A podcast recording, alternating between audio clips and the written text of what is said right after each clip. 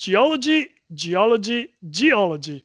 Welcome to Mini Geology program where we put a connection geology and society at large. And today we have the American Association of Petroleum Geologists, uh, one of the largest association of geologists in the world, founded in 1917. So with us, uh, the president Mike Party is joining us from Midland in Texas. We are in Houston, and so just on the other side of the state. Uh, how do you feel? How's it going, Mike? Well, it's going good, all things considered. The virus is is kind of uh, problematic and and got people down a little bit, but outside of that, healthy and and doing good. And talking about the virus, how is the geological community, the geological community that you are leading, how is reacting to the coronavirus pandemic? Well, what we're seeing happening there in the geological community, we have a lot of uh, workshops and uh, conventions and conferences. Uh, as you know, that being canceled. We had uh, we had a conference scheduled in the Middle East, Geo 2020, uh, that was what happened in March. It's been delayed till the fall. The AAPG ACE convention was scheduled for the 1st of June, and we postponed it. We're still working on dates to get that squared away. Uh, the Offshore Technology Conference uh, scheduled for June in uh, Houston has, or May, excuse me, has also been canceled for the year. So we're seeing a lot of cancellations, but the geological community is stepping up, and we're doing a lot of webinars. I was just on one today. You know, the bad part of the virus is it's also hit at a time when we had an oversupply of oil. So it's plunged the oil industry into a, uh, uh, pretty stressed time with prices going way down. And, and we saw some paper barrels trade the other day for negative numbers. But but uh, it'll all come back. And, and at some point, we'll get through it all and, and we'll be all back out walking around and, and get life back to somewhat normalcy. Are you worried? Uh, about the industry, about the virus? about the members that you represent. I am worried about the members I represent. Uh, I'm really worried about a lot of the younger members. Uh, the problem is, is, is as we transition, we have things. I went through the one the '80s downturn, and in that time, we weren't dealing with a global uh, recession, and we're going to see unemployment numbers between 15 to 20 percent. And we have a lot of young people coming out of universities and colleges that worked real hard to get to the point where they're ready to graduate thinking about moving on to a job and everything like that. It's going to be a tough market. Uh, Do you think that, that 15, 20% uh, of the general population or yes. specifically of uh, petroleum geologists or geologists at large? No, the uh, overall U.S. population. Uh, what do you What do you think about geologists? Should uh, are they going to be hit heavier? Uh, they'll probably be hit heavier uh, just because we have two things going on with the downturn in prices and stuff. We're going to have to work through the storage issue. We have a lot of oil in storage, so so my heart really goes out to the young people that you're coming out. You're you're wanting to start your life and you got a lot of plans and and just ready to get after it in your life, and then you're getting hit with both sides of this to where you know the oil industry's down the economy's down and we're having to be locked in. So we're being locked in. But that's what aapg is trying to do is put content out there so people can go and and in these times we're locked in our houses we can do virtual classrooms and stuff like that and go out to the web and, and keep learning. And so expand our minds and, and keep our minds occupied and I always say, don't worry about the things you can't change. Worry about the things you can do. So there's nothing we can do about the the, the coronavirus. We got to work through it. We got to do what what people are telling us to do to stay safe. But on the other side of that, we while we're spending time in our houses and stuff and in lockdowns, we can be reading books, going online and finding videos about geology and, and, looking at geology of a national park, looking at geology of another basin, reading about the Vaca Muerta down in uh, Argentina and development. So we can be expanding our minds and learning and, and, and keeping ourselves occupied and doing something very constructive. Mike, you just mentioned a motto, but I have here another of your mottos. That is, if it is going to be, it's going to be up to me. Yes. Right. Yep. That's one, that's one I say. If it's going to be, it's up to me, and uh, and that's one of the things that I think it's kind of a, a little saying I've, I've lived with with most of my life, and and basically it comes back from growing up. I, I grew up on a pig farm. I mean, I came from an area. Uh, my mom and dad uh, were factory workers, and they could barely afford to send me to college. And so uh, you always have to take the initiative in your life. You can't depend on somebody else to do it. It's important to you, and if it's going to be, it's up to me. And you got to take a hold of it and make it happen. Where did you grow up?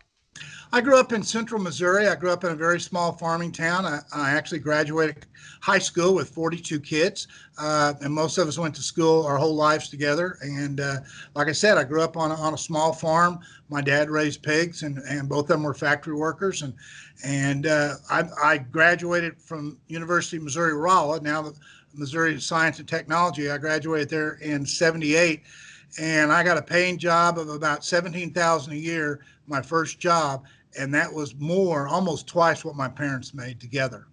You mentioned uh, to uh, keep up the reading, and uh, in fact, I was reading uh, the AAPG website and the Explorer, uh, which is the main magazine of the American Association of Petroleum Geologists. I read something interesting uh, written in the month of March by David Brown, as an article about hydraulic fracturing on the Explorer, and uh, and, and it was mentioning the uh, Senate and the House bill uh, proposing to ban hydraulic fracturing uh, by 2025. Uh, what do you think about this uh, very delicate topic about banning hydraulic fracturing?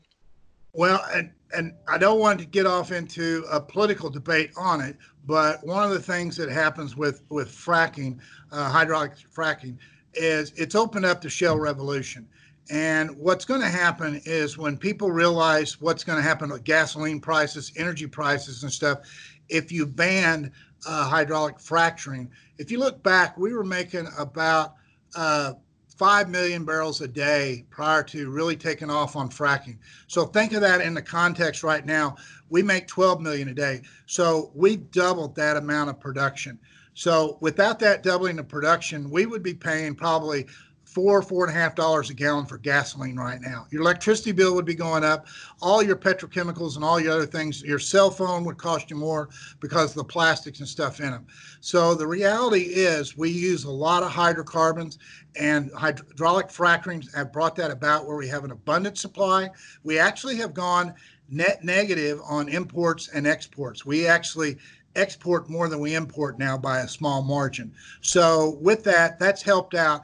And the, the realization is that if we ban fracking in the next five years, we are going to see a tremendous amount of inflation. We're going to see a tremendous amount of job loss uh, in the oil industry itself, and then you'll see it elsewhere around the country when when things start happening. So I think it's impractical that it'll be it'll be hard to get implemented uh, and, and, really do anything. And I don't know if any politician is going to have the will to really do that outside of a local politician. Mike, if you will, is a little bit like what we're doing right now with the virus. So you have to balance and decide what is the priority because what you are depicting right now is like a, a, a tremendous uh, negative environment, right? Which is what we're living right now because of the virus. So don't you think that uh, banning the hydrofracking would have an, a positive effect?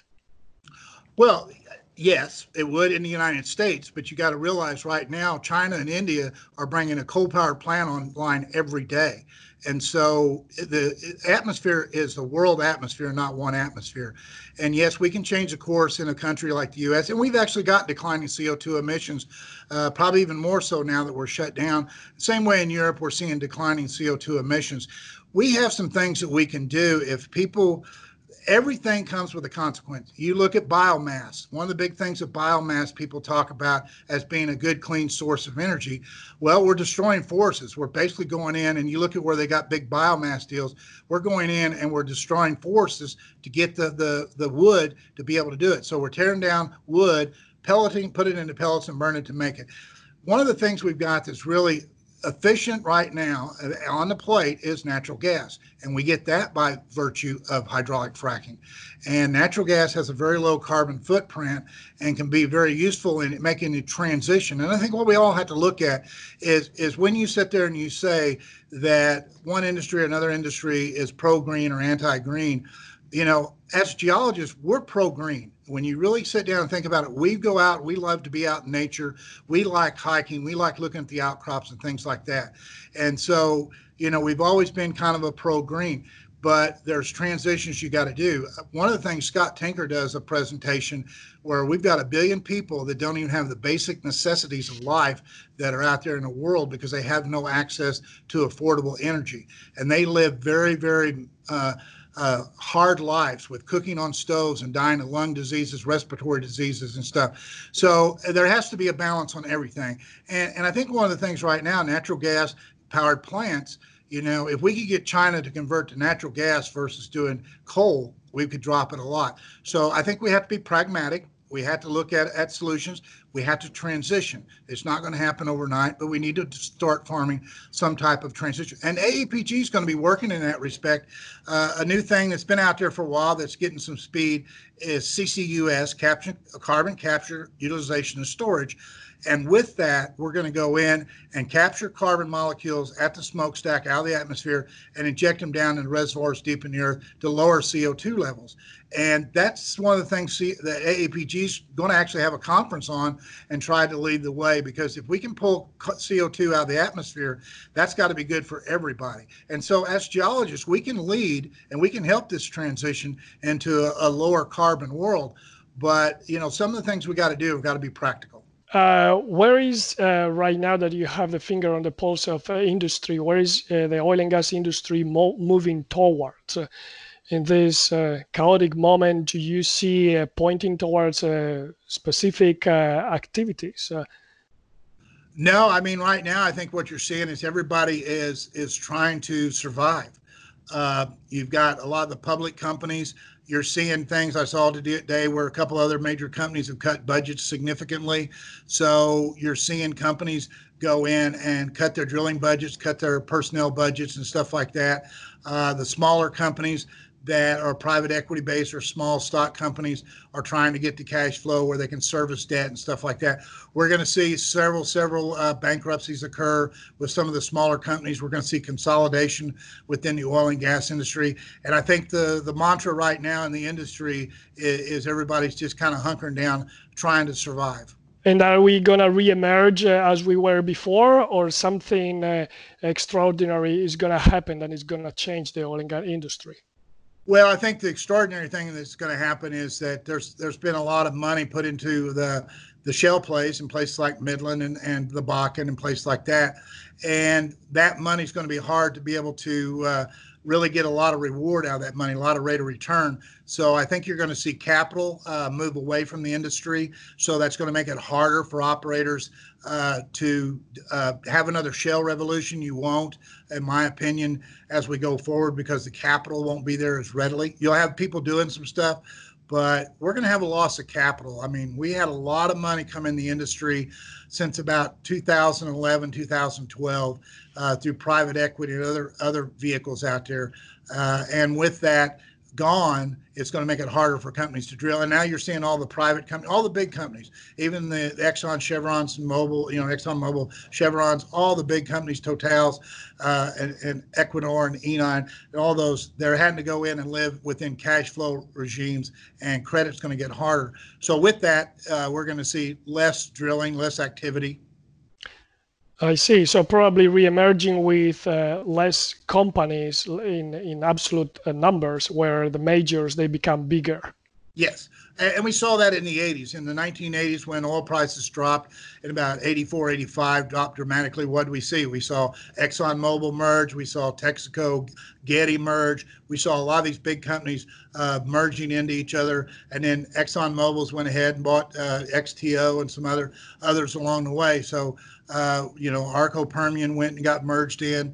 Uh, I think they went into ExxonMobil also, but we saw Chevron uh, do some mergers, and we saw a lot of that occurring in the 80s. And I think we'll see more of that as we get going through here uh, in in the, our time period we're looking at now. They'll they'll merge some companies together. So the, the, there will be less and less space for the smaller companies. Uh, uh, but what about those people that the, the geologists that they have their entrepreneurship uh, character and they want to do something new? Where do you think they are going to go in since there is not that much space uh, uh, now in the classic oil and gas business?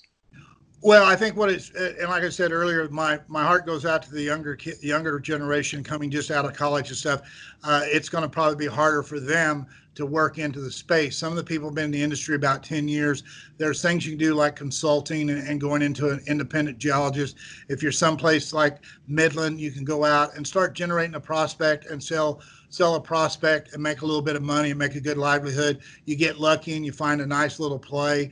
Uh, you can make a really good living. But there's been a lot of people in Midland that have made really nice careers out of just being independents and consultants.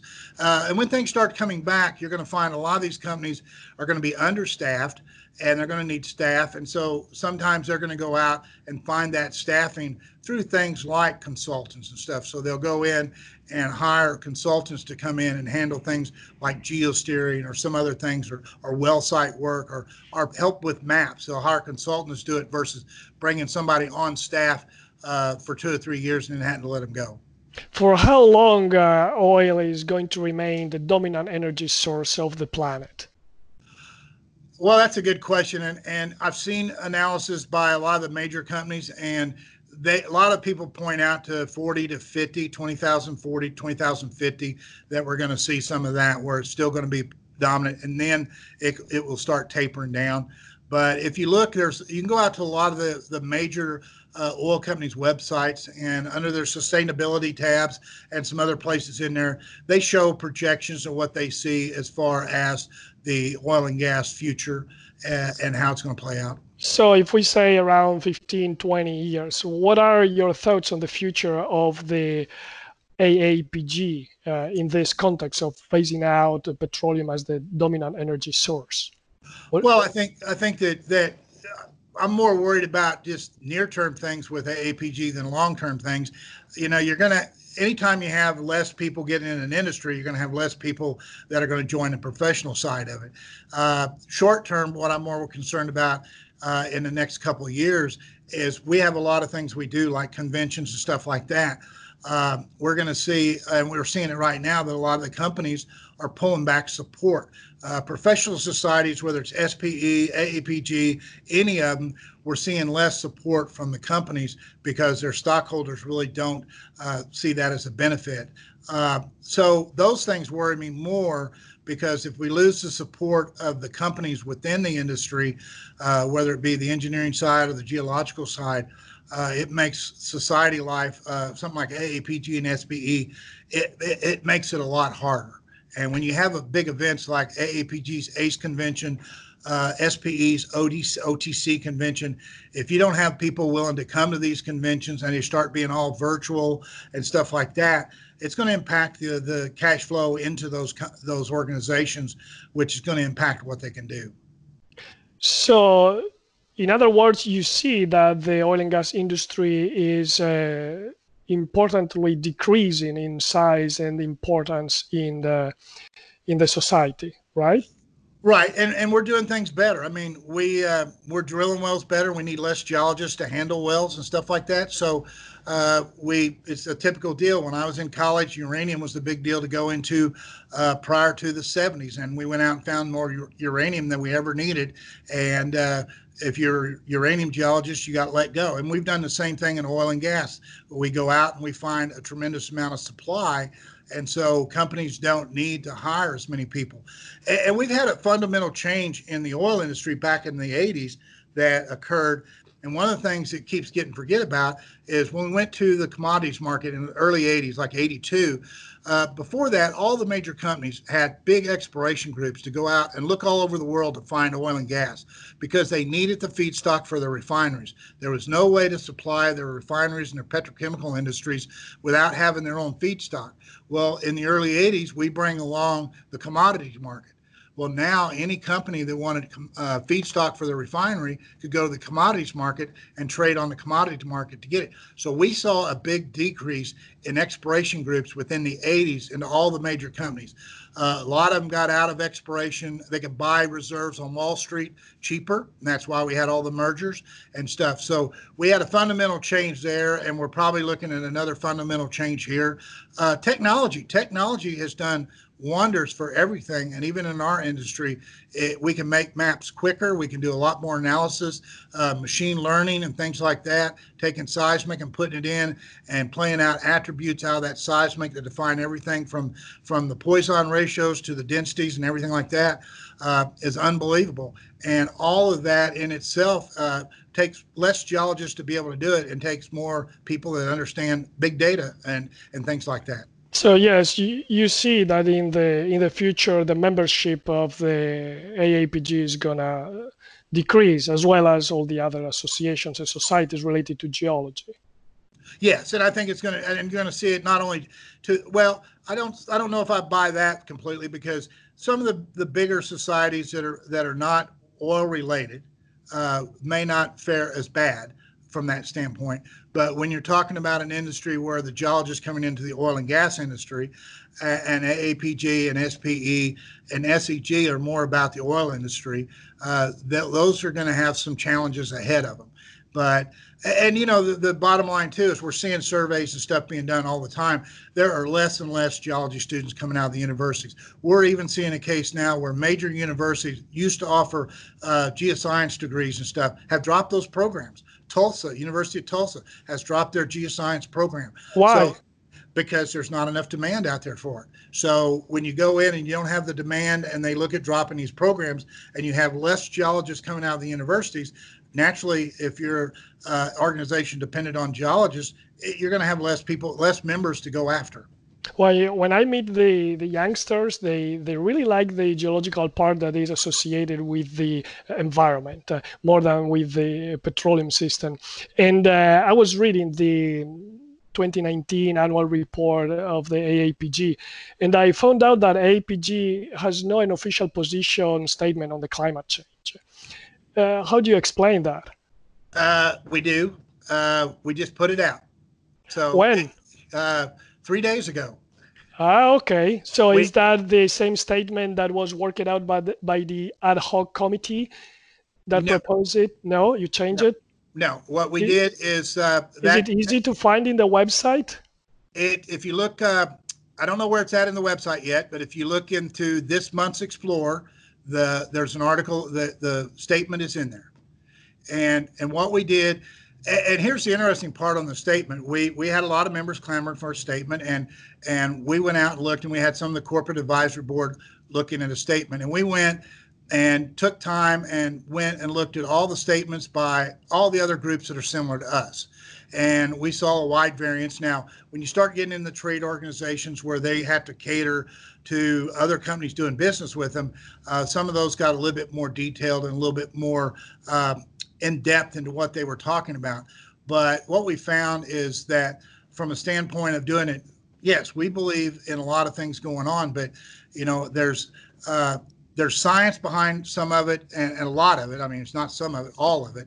And it's just how you have to look at the science. But yes, we posted that out there. It's just gone out, and it's okay. in this month's Explorer, and will be posted up on the website. So and that's what our members wanted in uh, the annual report, um, I read this. Um, uh, I want to quote it so that you can help me understand what which part has been changed.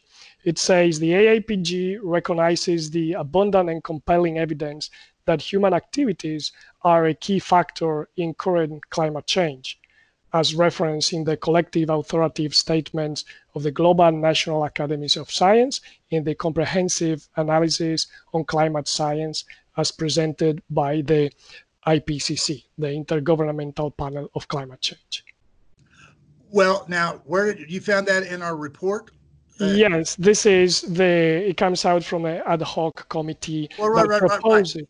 Well, the problem is with that ad hoc committee. That ad hoc committee was was set up to go in and look at publishing articles on climate change and look at that.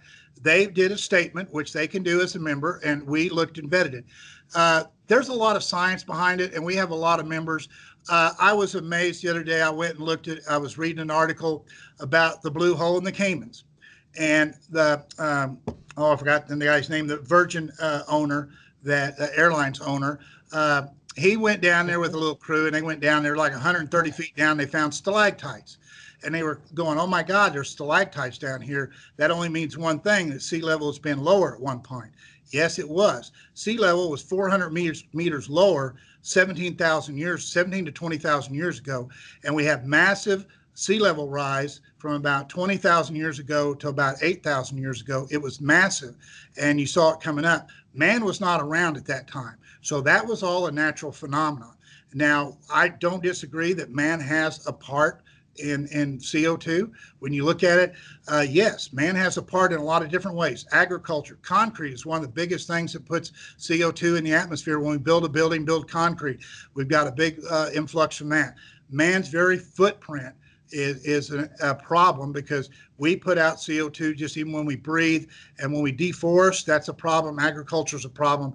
So, yeah, to say that man doesn't have a footprint would be wrong but how big is that footprint and what it amounts to? Because we know we've had events in the past where ice sheets have retreated tremendously, have been retreating for the 11, last 17,000 years. So I talked to some people in New York one time, and they were totally amazed that there was almost a kilometer of ice over New York uh, about 20,000 years ago. You can see the striations from the glaciation in Central Park on the gneiss in the park. They didn't even know that. And so for 17,000 years, we've seen glaciers retreating, and that was all natural occurring stuff. But it, would be hard pressed to say that man doesn't have a footprint when you look at all the different activities that man himself does. Not only the burning of hydrocarbons, but deforestation, agriculture, buildings, and, just his very makeup uh, does it. Yes, we we had uh, guests re- related to the Great Blue Hole. Uh, you were mentioning Sir Richard Branson, yes. and uh, we had uh, uh, the scientific uh, representatives of the scientific committee talking with mini geology as well. in in specific, we have Andre Andre Droxler from the Rice University. Uh, can you uh, find and read us the statement uh, that you have on uh, climate change uh, in the AAPG website? Well, I will direct you to, you can go to the AAPG website to the Explorer and read it there because I don't have a copy right in front of me that I can read, but uh, you can go there and, and, and, read it yourself and be able to do that. People can do that or listening to the podcast can do it when we're done with this. Yes. Um, and this is in the last. Uh, the May Explorer. May Explorer. And we actually ran, if you look back in the April Explorer, we ran an article in there. We ran a survey of our members to find out what their thoughts were. And we did that. And that's in the April Explorer. Okay. So we should find uh, May. May. May Explorer. It's, it's yeah. just coming out right now. And it, it should be up on the website and will be um, uh, a little preface to it. And then the uh, uh, a preamble to it and then the, the statement itself. But it, it should be coming up. Uh, okay. Well, don't worry, Mike, because we are not live. So uh, yeah. I'm I'm looking for it. I'm here in explorer.aapg.org and uh, feature articles, uh, geoscience programs. Where is the register now? Are you in the May or the April? Uh, I open uh, explorer.aapg.org. So I think it's the last one, right? The, the very. If it's been posted up, they, they're posting it up as we speak. Uh, you know, and I don't know if they've got it fully posted up. You'd have to just look at the date, whether it's April or May. So yeah, is in May or in April? What May? It's May. May. Yeah. So so. Do you see the the page uh, explorer.aapg.org? The laptop I'm at, I don't know if I can. Um, uh, I'll just uh, open another window. This is gonna stay on. Doesn't matter. Um, yeah. Or, but we've got a statement coming out, and, and it can be read there. Uh, you know, we have yeah. we have a lot of members that have a lot of of uh, different viewpoints on this, and as as the officers uh, yes. of the organization, uh, we're trying to take into to account what they've. Do you see this one? Do you see my screen? Yeah. Um, okay. So this is the Explorer. This is important because I have, uh, we have a lot of uh, uh, of members that are really interested in this. So I think that it would be important that it's something so fresh and out there because I couldn't find it. Yeah, yeah, it's out there. So, I think this may be last month's right here. So, where do I go now? Well, they just hadn't got it up yet, so just kind of watching. It'll be up here in the next couple of days. Oh, so it's not up yet. Yeah. Well, I thought it might be, but but what you're showing me there looks like to be the April version. Okay. All right. So uh, I'm gonna stop.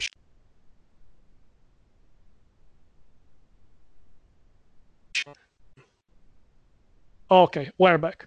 All right, so uh, just to be clear, the AAPG now has an official position statement on climate change, and it was uh, discussed a few days ago. It is not online yet, and uh, we're gonna wait for it. Uh, can you tell us in few words what is the gist of the um, of the statement? You know, I would rather not try to paraphrase it. I'd just soon everybody Yes. read it, and that way they could they could uh, make their own own decisions. And and like I said, I just don't have a copy of it here in front of me. Uh, that wasn't something I was prepared to to talk very Okay. much detail about, and so I didn't print a copy of it out. We did that and got everything done and approved. I, I will be truthful with you. We was we were working on this. Uh, the last EC under President Denise Cox worked on it. Uh, they came up with one that they approved. Uh, that's where the ad hoc committee was. We took it up this year, worked through a survey of the membership, uh, got the statement pretty well worked out, uh, worked up with what we saw from the membership survey. Uh, but since February, when we were talking about it at a February meeting uh, and getting everything on ready to be posted, uh, our whole world has been turned upside down uh, from the coronavirus and just trying to make sure that that we don't get caught just letting money get away from not paying attention to the, the events we have out there. There's been a lot of events canceled, and that has really uh, taken the the EC's time. And I will tell you right now, with a lot of the geological organizations, uh, that what's happening right now uh, is, is really going to be taxing on them. Uh, Mike, do, uh, do you remember if um, the statement supports the Paris Paris Agreement? I, I do not I do not uh, let's let people read it and, and answer it. I'm not going to go in and start talking about it uh, at this point. Members need to read it and people need to read it and see what's there. Okay, okay. The good thing Uh, about this, U, the U.S. U.S. Uh, is one of the few places that actually met its Paris Accord, and uh, they're not even part of the agreement. So you you are implying that APG is not part of the agreement? No, no, no. I didn't say that. Well, we're not. I mean, we. No, it's not part. I mean, if it support, so if it support the agreement to reduce the increase of global temperature. Yeah, uh, you have to read it. We've got things in there. We've got language in there, and and I'll let you all read it. Okay, so it's not so clear as to say yes, AAPG agrees with Paris Agreement. It's more complicated than that. I'm, I'm going to let you read it, and I'm not going to say that. I, when you read it, you'll understand it and what we're talking about. Okay. And then you were mentioning before that the APG is engaged in the energy transition. And so we were mentioning about the new generation that would like APG to embrace this energy transition as well as the reduction in the uh, in in the CO2. Uh, so aren't you worried of not serving these members?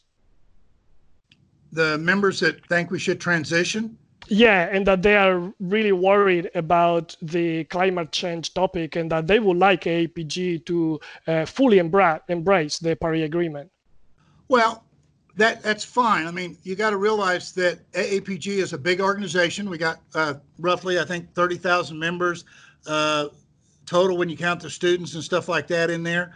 Uh, we have a wide sector, and you got to remember one of the uh, the purposes of A- APG, you know, is to promote the sciences as it pertains to petroleum, natural gas, and other subsurface fluids. So when we look at that, we can talk about the Paris Accord and stuff like that, but the bottom line is that a lot of our people work in the oil and gas industry, and we have membership there that we have to. Uh, we can't go in and take one side to the other. We can't go in and take all of our members that said, no, we don't believe in climate change at all. We we think that there's other problems out there that are more important, and we can't go and take the other side and say we've got to be totally restrictive.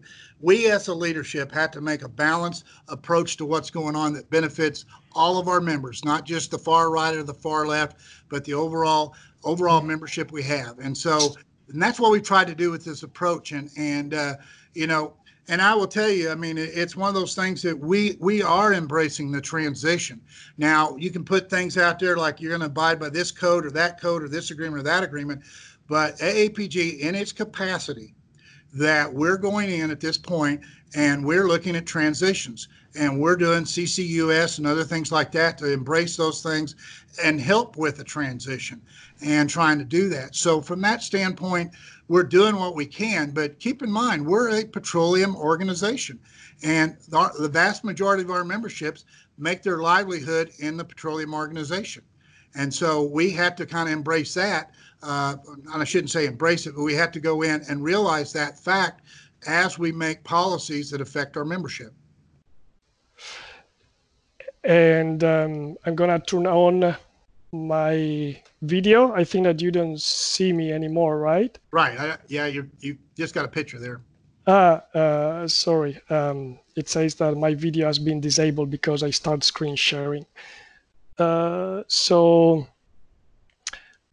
uh, let's see if I can stop sharing. Oh, I was still sharing. Okay. Now let's see. Can you see me now? Nope. No, yeah, now I can. Uh, all right. So, um, so are there members in the AAPG that they deny the climate change? Well, I can't point and say there's members that deny it uh, uh, out there, but I mean, uh, we know there's a lot of things that that are happening out there, and and you know, we had people we've got people all over the country that have different opinions on this thing. And and from our standpoint as a leadership we have to respect the opinions of our membership look to the science as best we can and come up with a uh, policy that that fits what we see out there. And and there's a lot of difference. And i'll tell you what we deal with a lot of models in in our business and uh, we do a lot of reserve models and stuff like that. And and models like they say are, are as good as what happen what goes into them so there's a lot of issues out there and and like i said i don't think you're going to find anybody within aapg that disagrees with the the overall context that man has a has a footprint. It's just what is that footprint and to what effect? We definitely know that there's been a big natural deal towards uh, global uh, climate change. And we know it's happened throughout history, the geological history. At one time, the Earth was an ice ball. It was totally froze over. Back in the 70s, everybody said we were going into an ice age. And that was a big deal there. If you remember, Time and everybody ran articles that all the science said we we're going into an ice age. So there's a lot of things out there we don't fully understand. And we go in as, as a group we rely on peer-reviewed science. And that's what we were trying to do with the ad hoc committee was look at peer-reviewed science and see what's out there. I don't care what the media says. I don't care what the talking heads said heads say. I want to see the peer-reviewed science, and there's a lot of it out there. but the peer-reviewed science says that it is uh, crystal clear the relationship, right? What what is uh, what is the debate? So what what is the well, let me ask you this. Let me ask you this, just just plain straightforward. 20,000 years ago, the glaciers started retreating, and they've been retreating ever since. Man didn't cause that. So when you go in and look at these models, people go in and look at the last thousand years. Well, things have been happening for 20,000 years to a million years. And so the models aren't taking that in because we can't model that.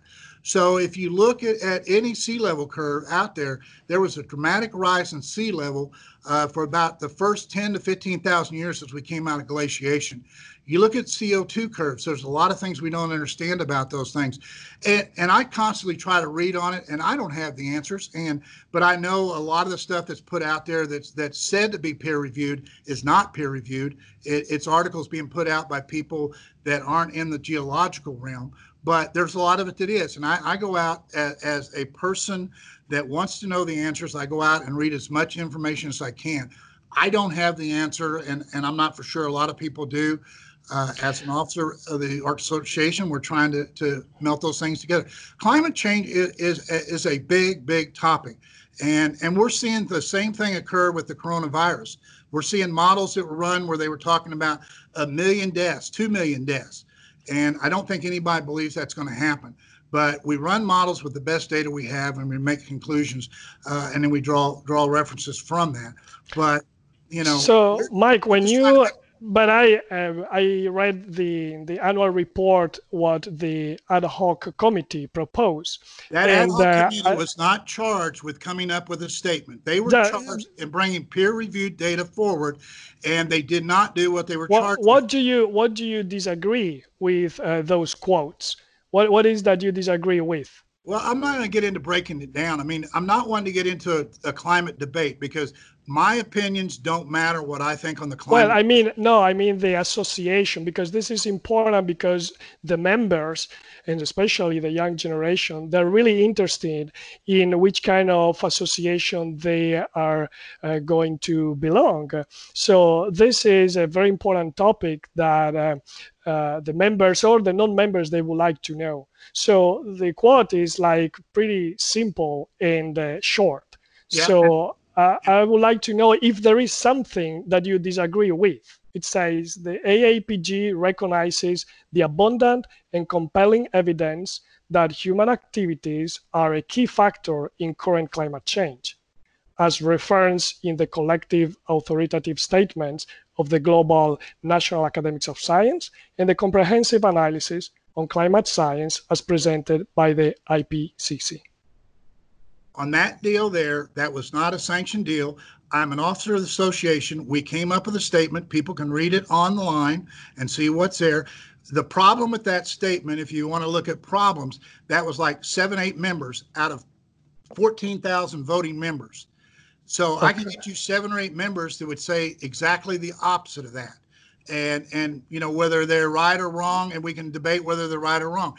That's why we came up with a statement.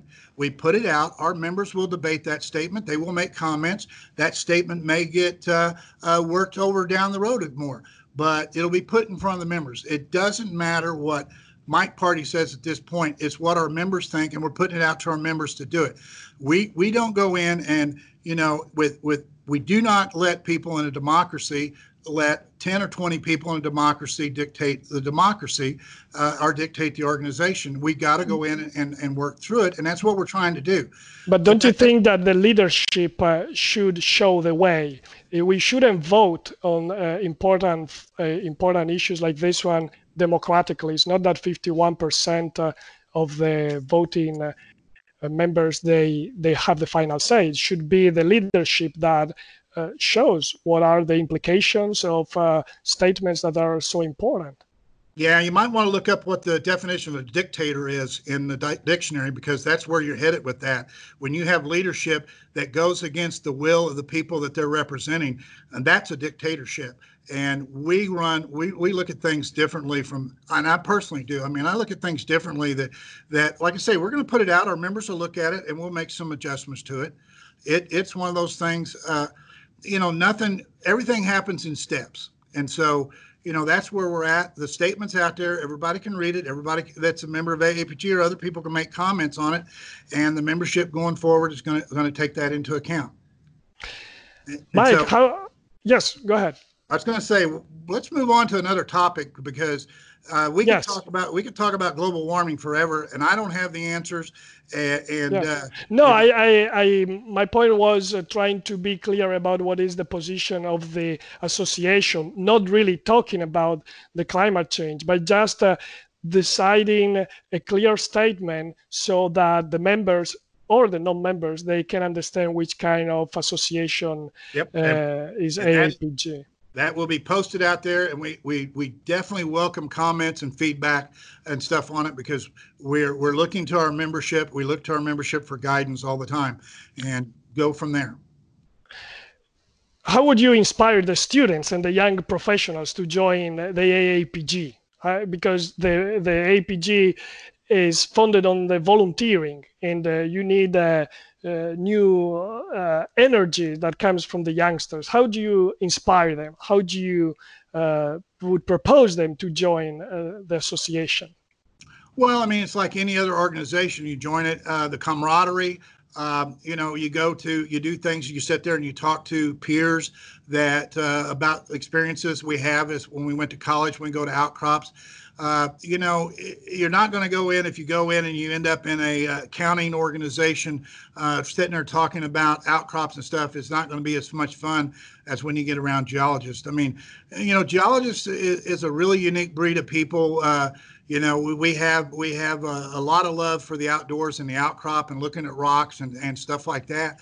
And so, from that standpoint, we end up going in and uh, uh, I think that's the, the thing you have to bring to the table for the younger people because uh, geology, and whether you go with AAPG or you join some other organization, uh, just looking to get involved with with a group of your your peers uh, uh in in the geological community. Uh, you know, if you're going to be in the, in the geology community, it, it's fun.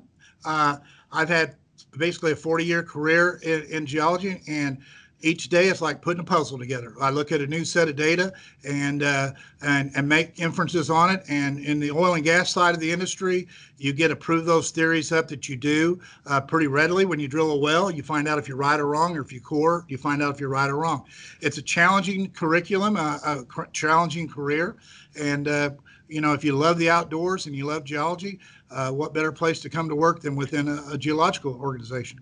How many um, junior or, or young people are among the members of the AAPG? Which percentage is roughly?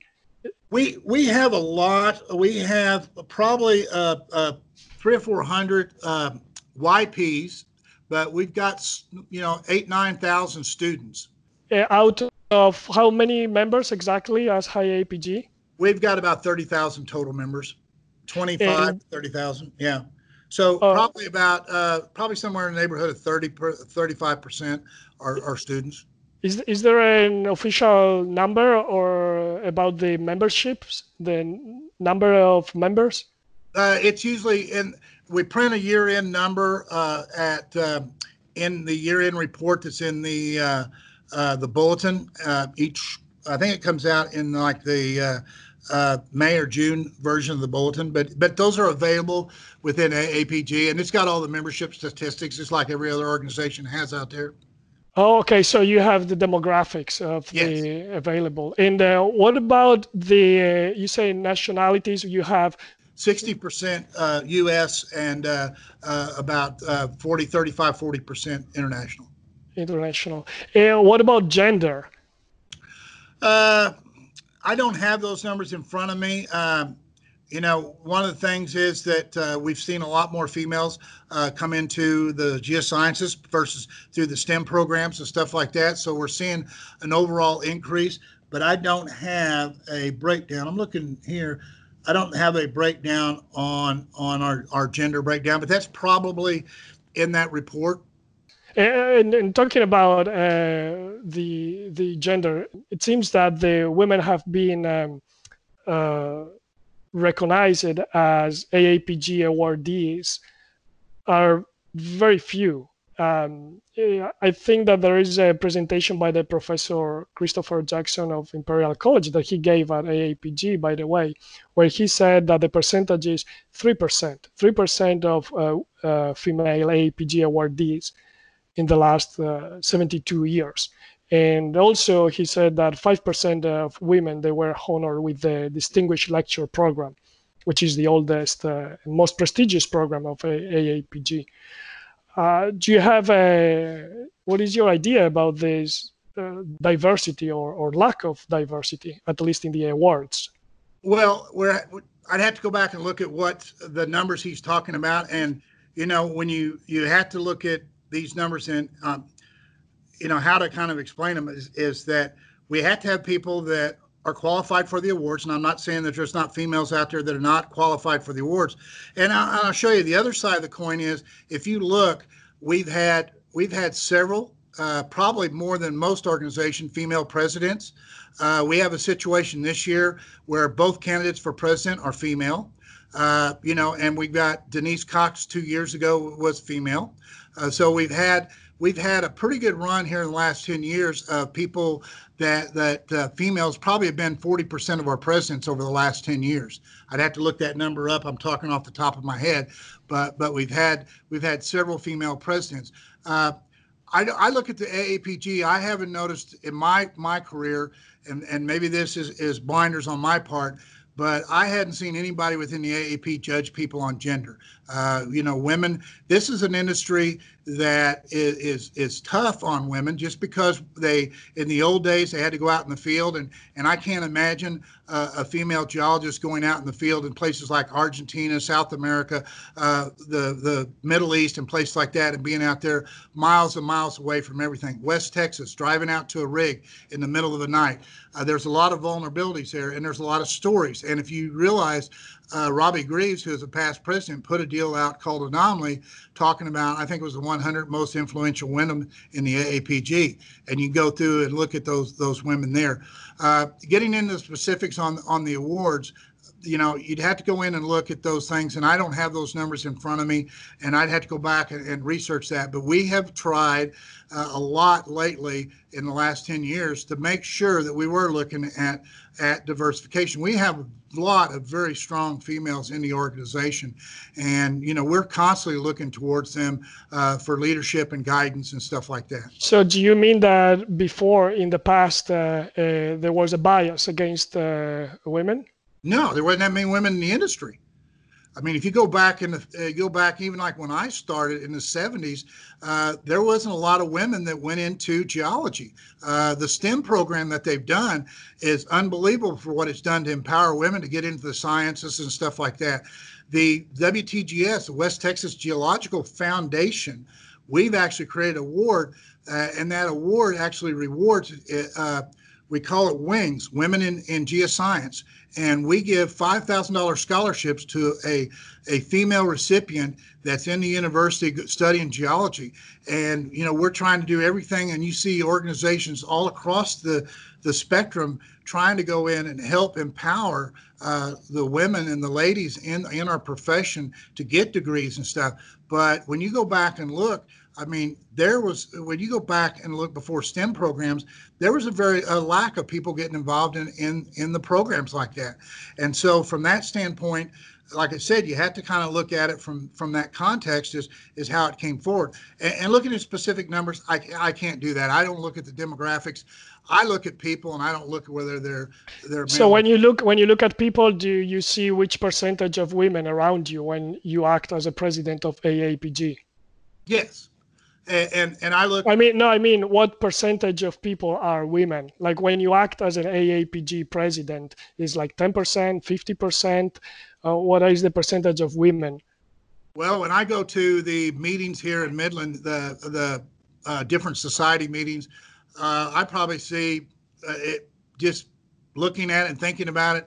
Probably fifteen to thirty percent are women at, at the meeting.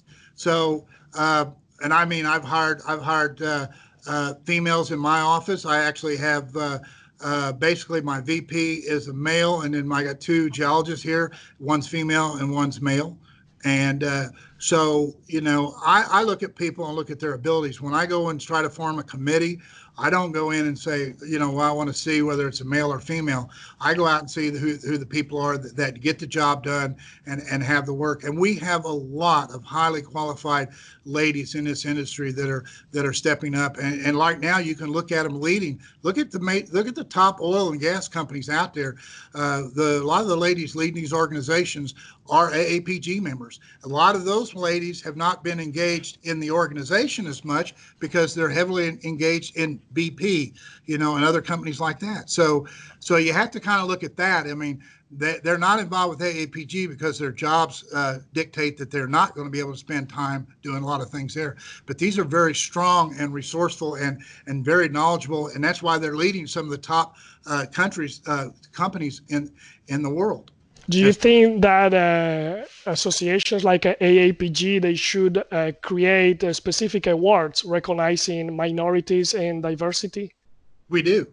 Uh, just like I told you, like the Wings, we give out scholarships to to, to young ladies. So it's something that you support. That is, uh, should yeah. should it yes. should uh, the association do more, or you you think that this is the right balance? Well, I think what we do, we go out and and we look to the candidates, and we we typically don't have very many like our distinguished service award. It's not dedicated to one or two people. So we can actually give that to several people. You talk about diversity. Our slate this year, we've got uh, two females running for president, uh, a female running for vice president of regions. We have a female running for uh, treasurer.